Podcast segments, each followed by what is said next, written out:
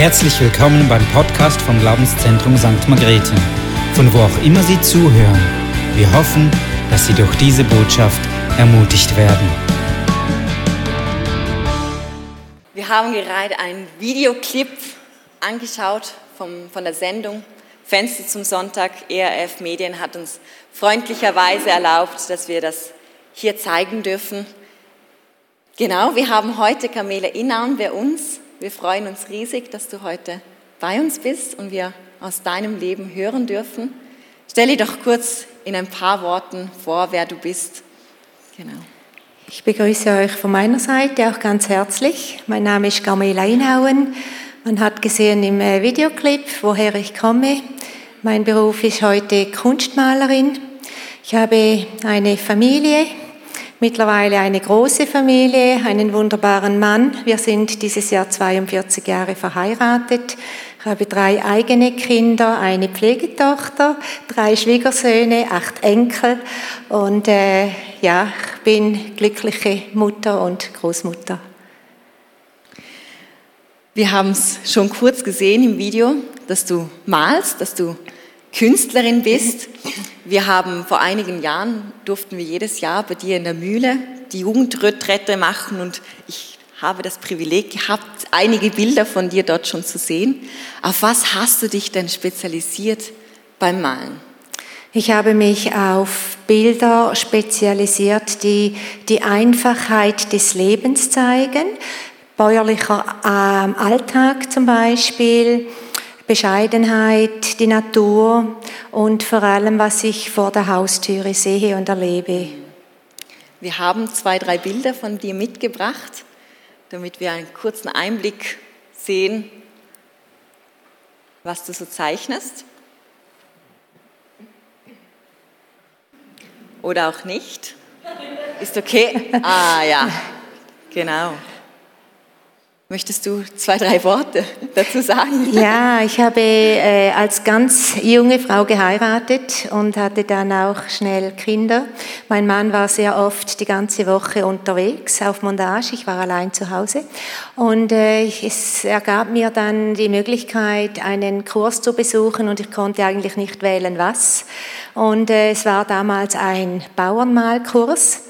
Ehrlich gesagt hätte ich damals lieber die Kunstgewerbeschule besucht, aber das war einfach nicht möglich. Deshalb habe ich genommen, was ich bekommen habe und äh, habe dann die Bauernmalerei erlernt. Man sieht es oben mit den Häusern, das ist Landsgemeindeplatz in Appenzell und dann habe ich einfach äh, die Bauernmalerei so erlernt und es ist dann immer weitergegangen. Es kamen Anfragen von Galerien und ich durfte dann ausstellen und ich war dann wirklich erfolgreich auch. Und es kam dann auch immer die Frage, ja, das ist nicht mehr ganz so modern. Und äh, wir haben große Wände, moderne Häuser. Und ich habe dann etwa zwei Jahre äh, gesucht nach einem neuen Stil. Und ich wusste, Papier malt man schon, Holz malt man. Und ich habe dann wirklich Gott gebeten um eine neue Idee und ich weiß das noch gut. Einmal am Morgen um fünf im Bett kamen mir dann diese Jute-Säcke in den Sinn.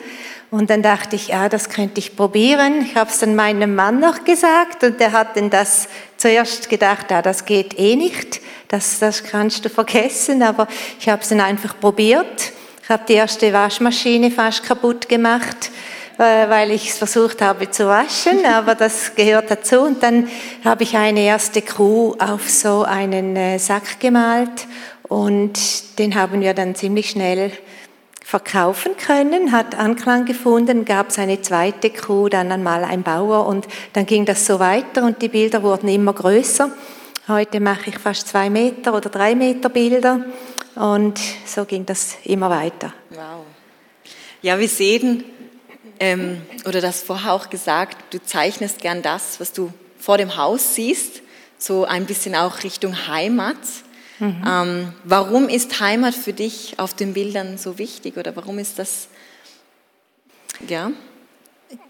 Die Heimat ist, ich glaube, unsere innere Heimat, die ist schon ein wichtiger Teil, ich würde mal sagen, vielleicht von jedermann, mehr oder weniger. Und äh, das wurde dann auch mit meiner Kunst immer intensiver, diese Frage nach Heimat auch von den Leuten, die in diesen Jutensäcke, das sind Schweizer Säcke, das war mir wichtig, ähm, da wurde ja das Getreide auch eingelagert von der Schweiz, unsere Vorräte. Und äh, ein Land mit Vorrat ist ein gesichertes Land. Also die Schweiz ist wirklich unsere Heimat, gesichert mit Vorräten. Und auch die Kuh ist so etwas wie unser Nationaltier. Und es gibt uns äh, Nahrung, es gibt uns Käse, Milch und Fleisch und äh, schließt sich ein Kreis von dieser äh, Versorgtheit, versorgt zu werden. Und ja, so habe ich dann immer mehr auch das Gespür für Heimat entwickelt. Ganz früher hatte ich das nicht so aus meiner Lebensgeschichte heraus. In die wir reintauchen dürfen heute. Genau, ich habe einen Bibelvers mitgebracht ähm, aus Richter 5,31, der mich an dich erinnert. Doch wer dich liebt, gleicht der Sonne, die aufgeht und mit aller Kraft strahlt. Wenn man dir begegnet, du strahlst, man hat das Gefühl, das Leben ist schön, das Leben ist einfach. Und, aber ich, ich weiß, du hast doch auch schon einiges erlebt, durchlebt, von, von klein auf. Und ähm, du wurdest mit fünf Monaten, wurdest du in einer Pflegefamilie aufgenommen, oder? Und mit sechs Jahren erfährst, hast du erfahren, dass du adoptiert bist. Ist das korrekt so? Stimmt das? Ähm, adoptiert wurde ich dann etwas später, aber ah, mit fünf oder ja. sechs Jahren habe ich erfahren, dass äh, meine. Eltern nicht meine leiblichen Eltern sind. Ja. Genau. Und was hat das in dir ausgelöst, dass du das erfahren hast? Ähm ja, damals, äh, eben ich war etwa ungefähr fünf und ich weiß den Moment heute noch, wo es meine Mutter mir erzählt hat, dass sie nicht meine leiblichen Eltern sind. Und das hat eigentlich von dem Tag an sehr viel in mir verändert, erstaunlicherweise, weil äußerlich war ja noch alles gleich, aber äh, innerlich hat das einiges ähm, verändert, ja. Was für Fragen hast du, hast du gehabt? Ja, bis dahin waren ja meine Eltern meine Eltern und dann äh, eigentlich in, in einer Sekunde oder Minute nicht mehr leibliche Eltern und dann kamen natürlich Fragen, aber ich war fünf oder sechs Jahre und ich muss sagen, es waren kindliche Fragen natürlich mit einem kindlichen Verständnis auch und äh, dann kommen halt die Fragen, ja, warum oder wo ist denn meine Mami oder mein Papi und ja, warum äh, bin ich jetzt da in dieser Familie? Da kommen schon Fragen. Wie haben deine Adoptiveltern darauf reagiert, auf deine Fragen? Ich denke, sie wurden sehr äh, herausgefordert durch diese Fragen, denn für sie war ja klar, ich, ich äh, bin ihre Tochter und solche Fragen wirbeln dann verschiedene Gefühle auf. Und sie haben mir dann einfach auch immer gesagt, dass sie es nicht wissen, warum oder, meine, oder wo meine Eltern sind. Und ja, das war dann so beantwortet. Was hat das mit deiner Identität gemacht? Hast du Gott damals schon gekannt? War Gott schon eine Rolle für dich? Äh, nein, Gott habe ich noch nicht gekannt und ich äh, eben ich war so fünf oder sechs und in diesem Alter hat man nicht so bewusst äh, eine Identität. In diesem Alter ist man einfach Kind und man ist, man hat Gefühle, aber äh, eben auch Fragen, aber da ist die Identitätsfrage, glaube ich, noch nicht so stark oder das war bei mir noch nicht so in diesem Stil. Die Frage, die kam denn erst in der Pubertät. Und wie bist du damit umgegangen oder was? Ja. Ähm, mit dem Aufwachsen hat sich dann natürlich schon gezeigt, dass ich äh, anders war in der Familie. Meine Eltern waren ähm, eher intellektuell oder Zahlenmenschen und ich war total ein Gefühlsmensch. Ich wollte immer zeichnen, malen, basteln und im Büro meines Vaters habe ich immer nach der Schere und dem Kugelschreiber gesucht.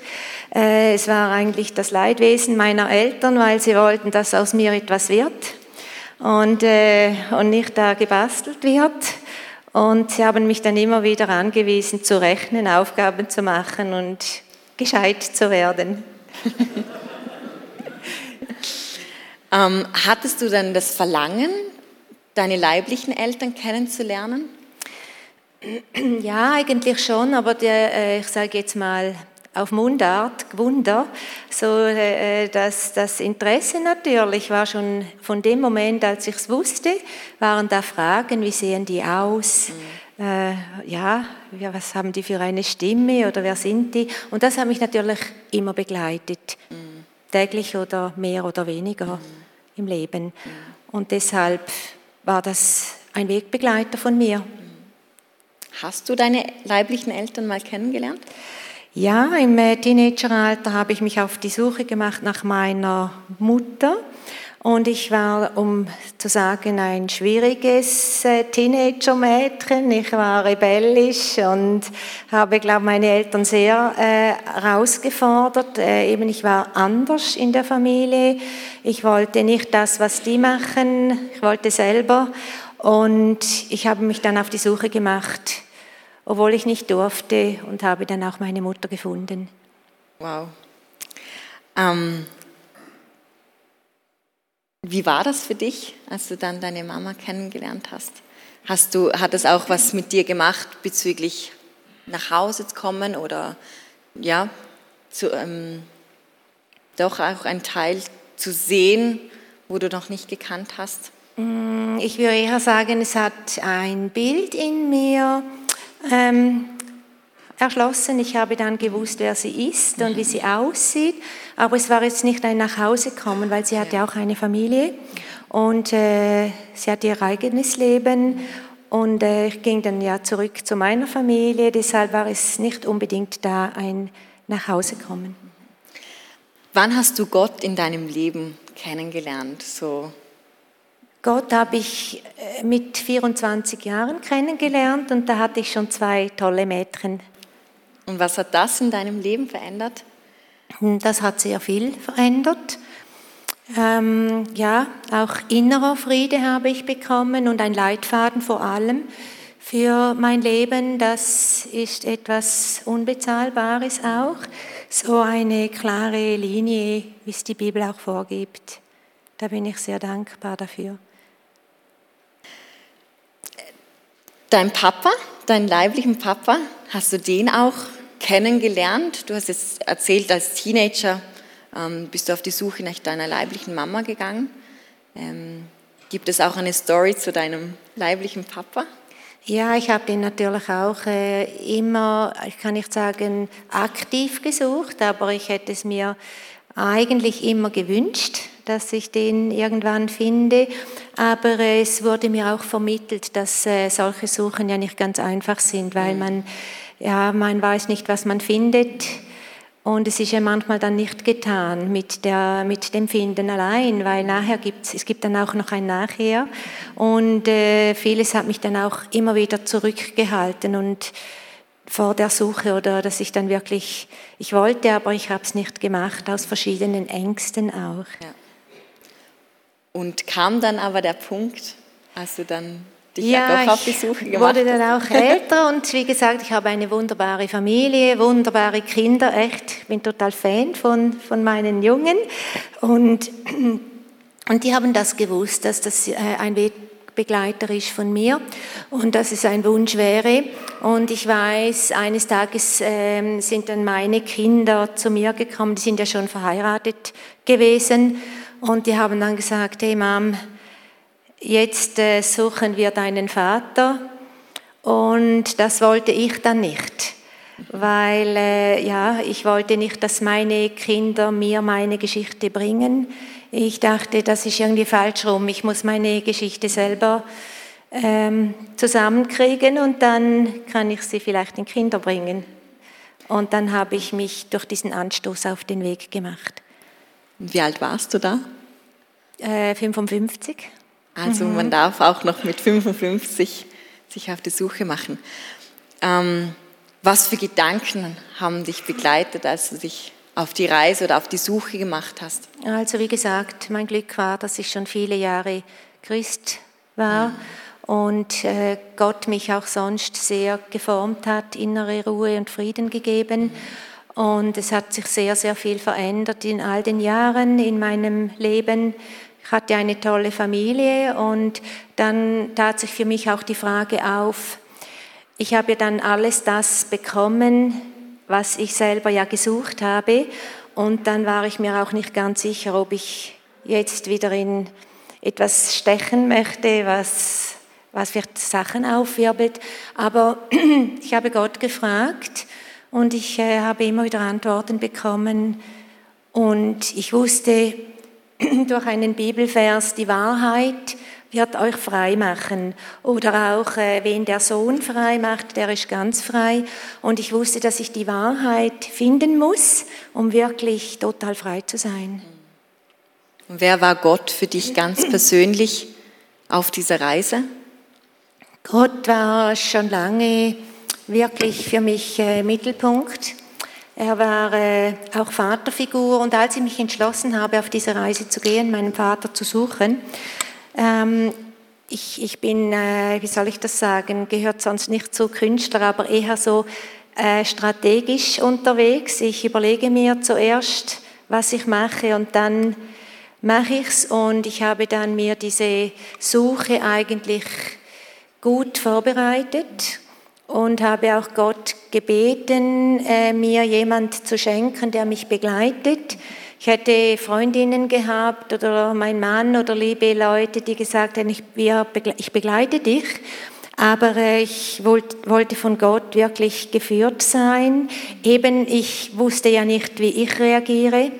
Oder äh, wie dann zum Beispiel, wenn mein Mann mich begleitet und mein Vater würde mich wieder ablehnen. Oder äh, vielleicht die Türe von mir zu machen würde, wie dann mein Mann reagieren würde. Und weil wir vielleicht dann emotional wären, würden wir vielleicht mehr, mehr kaputt machen. Und deshalb habe ich Gott gefragt. Ähm, und er hat mir dann von meinem Schwiegersohn den Vater gezeigt. Der war äh, Missionar schon 40 Jahre in Italien, also Pastor. Und ich wusste dann, dass er die richtige Person ist, der neutral mich begleiten kann und auch mich auffangen kann, wenn da irgendwas schief läuft. Also ihr seid dann zu viert ja. losgereist genau. nach Italien, oder? Genau. Und dann nimm uns doch kurz hinein. Also ich habe nicht immer gewusst, dass mein Vater in Italien ist. Das war auch dann kurz vorher passiert, dass ich das durch Ämter und ich muss jetzt sagen, aber diese Geschichte würde jetzt den Morgen sprengen, mhm. wirklich zwei Wunder erlebt habe. Deshalb habe ich äh, ähm, erfahren, dass er in Italien ist. Und eben dieser Missionar, er ist Schweizer und konnte natürlich fließend Italienisch, war die richtige Person. Und dann haben wir uns ähm, auf den Weg gemacht. Das heißt, irgendwann hatten wir mal eine Telefonnummer und er, der ähm, der, äh, ich sage ihm jetzt Paul, er heißt Paul, er hat ein äh, Telefon versucht zu starten, meinen Vater zu erreichen und der hat dann schon zuerst abgeblockt und dann haben wir dann beschlossen, dass wir eines Tages einfach einen Überfall machen. Und ist der Überfall gelungen? Der ist wirklich sehr gelungen. Also der Missionar war in äh, Süditalien, wir waren ja in der Schweiz, wir haben uns dann getroffen äh, in der Mitte, in dem, der Stadt, wo, wo wir wussten, wo mein Vater wohnt. Und wir hatten eine Adresse. Und ich muss jetzt die Geschichte trotzdem kurz erzählen, weil das war echt auch äh, lustig. Wir hatten eine Straße und eine Adresse und wir waren ja zu viert und da hatte es nur noch Hochhäuser. Es war eine 340.000 Einwohnerstadt, also eine größere Geschichte. Und wir gingen da am Abend, damit wir nicht äh, entdeckt würden, mit der Taschenlampe von von äh, Hochhaus zu Hochhaus an die, an die Glockenschilder, um diesen Namen zu suchen und der war einfach da nirgends. Mein Mann und Paul waren in der oberen Straße und Erika und ich in der unteren Straße und da war einfach kein Tsunami und es war ja schon dunkel und das ist jetzt kurz ein Wunder von, von der ganzen Geschichte. Da äh, hält plötzlich ein weißes Auto bei Paul und meinem Mann und dann geht das Fenster runter und dann ruft jemand, sucht ihr jemanden? Und dann sagt Paul, ja, wir suchen den Antonio so und so. Und dann sagt er, ja, der ist überhaupt nicht hier zu Hause, der wohnt äh, da hinten auf dem Hügel und er ist ganz in eine andere Region. Und man muss sich vorstellen, eine 340.000 Einwohnerstadt. Niemand hätte uns eigentlich gekannt. Aber dann ging das Fenster auf, das Auto war weg und äh, sie haben uns dann telefoniert, wir sollen kommen. Es ist in ganz eine andere Region der Stadt. Und dann sind wir dahin gefahren und wurden wirklich fündig. Das wow. war schon sehr speziell, wow. ja, muss man sagen. Aber so ist, so ist Gott. wow. Und dann bist du deinem Papa begegnet? Dann sind wir da im Dunkeln mal äh, ein bisschen rumgeschlichen und äh, ja, haben äh, alles abgecheckt. Großes Areal, Mauer rundum, äh, Eisentor und ähm, viele Autos inwendig in dem, in, bei der Mauer und haben wir gedacht, das ist blöd. Die haben vielleicht Familienfest oder sowas. Aber wir haben dann beschlossen, wir verschieben es auf den anderen Tag und sind dann ins Hotel zurückgegangen und es war wirklich ganz toll. Dieser Paul und Erika, die haben mich so begleitet, weil ich war ja total durch den Wind. Man muss sich vorstellen, 55 Jahre, man sucht etwas und steht dann ganz kurz davor. Und die haben so ähm, auch mit mir gebetet, gesprochen, mich aufgefangen, mich vorbereitet. Das war wirklich ein Geschenk des Himmels, wo ich sehr dankbar bin. Und am anderen Morgen haben wir beschlossen, um 10 vors Tor zu gehen. Und ähm, dann äh, Erika und Hans blieben weiter unten im Olivenhain am Beten. Und wir sind dann vor dem Tor gestanden Paul und ich, und haben geläutet. Und dann war wieder so etwas Spezielles, und zwar die Gegensprechanlage war kaputt. Und das äh, musste auch so sein, weil er musste rauskommen. Sonst hätten wir ja draußen etwas sagen müssen und er musste rauskommen, weil die Gegensprechanlage eben nicht funktioniert hat.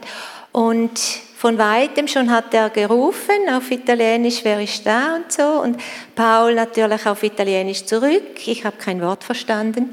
Ich war total äh, völlig mhm. weg vom.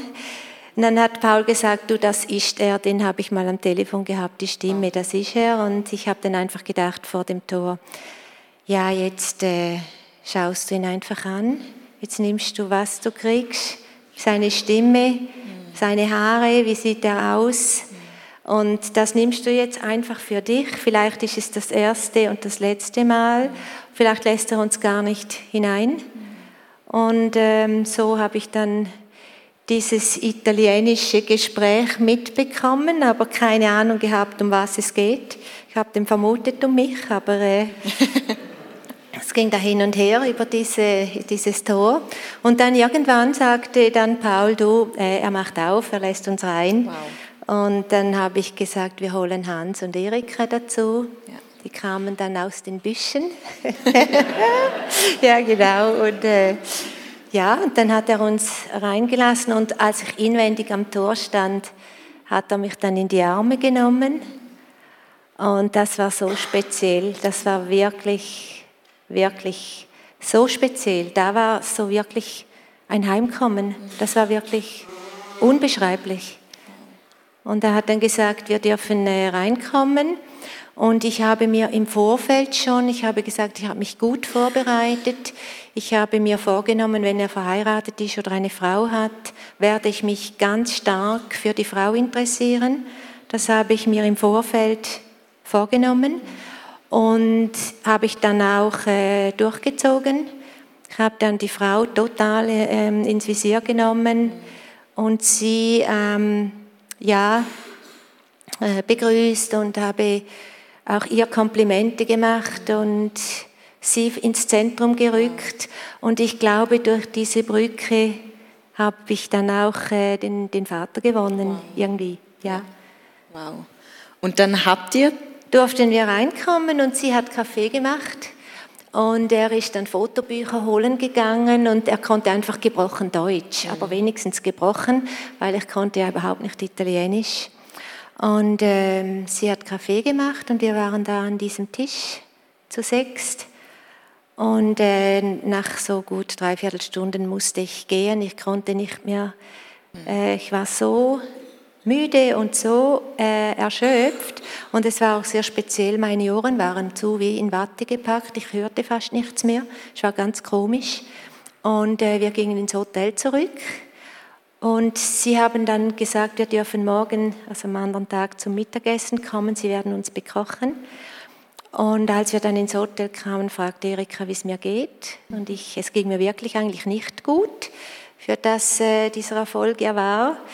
Und ich äh, war nicht in der Lage, äh, meinen Kindern zu telefonieren oder zu sprechen oder ich war nicht in der Lage, irgendwas zu sagen. Ich musste ins Bett, unter die Decke und bis am anderen Morgen. Ich war und mein, mein Hans hat dann nach Hause telefoniert und Bescheid gegeben. Ja. Und ich habe dann gesagt, wenn wir am anderen Tag wieder eingeladen werden und der wirklich aufmacht und die noch da sind, dann ist es eine Einladung. Mhm. Weil vorher war es ja Überfall, er konnte ja mhm. nicht äh, fliehen. Und ähm, ja. deshalb war ich so, ja, auch... Äh, in einer Anspannung, ob, ob, ob, jetzt das Tor wieder aufgeht und, mhm. und es jetzt eine Einladung ist. Mhm. Und dann, äh, auch das vergesse ich nie wieder, das Tor ging auf und er war beim Coiffeur und sie auch. Sie war geschminkt, schon über 80, geschminkt. Er hat gerochen nach Parfum und er hat immer noch schwarze Haare gefärbt, so ein richtiger italienischer Gigolo. Und ähm, ich, also das, das kann ich nicht beschreiben. Wirklich ein, ein gut aussehender 80-Jähriger und äh, der hat mich so erwartet wie zu einer Hochzeit. Das ist, das ist echt krass gewesen. Und sie haben dann ein Festmahl gekocht, seine Frau, die Adele und er. Und ich musste nur noch essen und essen, wie bei den Italienern. Und ähm, es war wirklich äh, äh ein krasser Moment, ja. Wirklich ganz, ganz verrückte Geschichte, wow. ja. Und was ist dir am meisten geblieben von dem, was du auf dieser Suche mit deinem Papa oder was er dir gesagt hat vielleicht? Er, ja, genau. Also er, das war am Tag vorher noch. Er hat drei Sätze gesagt, eigentlich die ersten drei Sätze in gebrochenem Deutsch. Er hat gesagt, ähm, Carmela, du bist so eine schöne Frau, die schönste Frau für mich. Und der zweite Satz war, das habt ihr wirklich gut gemacht, dass ihr mich gesucht habt. Ich freue mich so darüber. Schade, dass du nicht schon früher gekommen bist.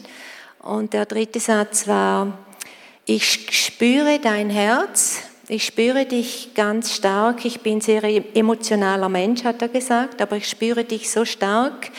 Ähm, und ähm, ja, dein Herz ähm, er hat einfach mein Herz gespürt. Und diese drei Sätze haben sich dann wie eingebrannt auf mein Herz.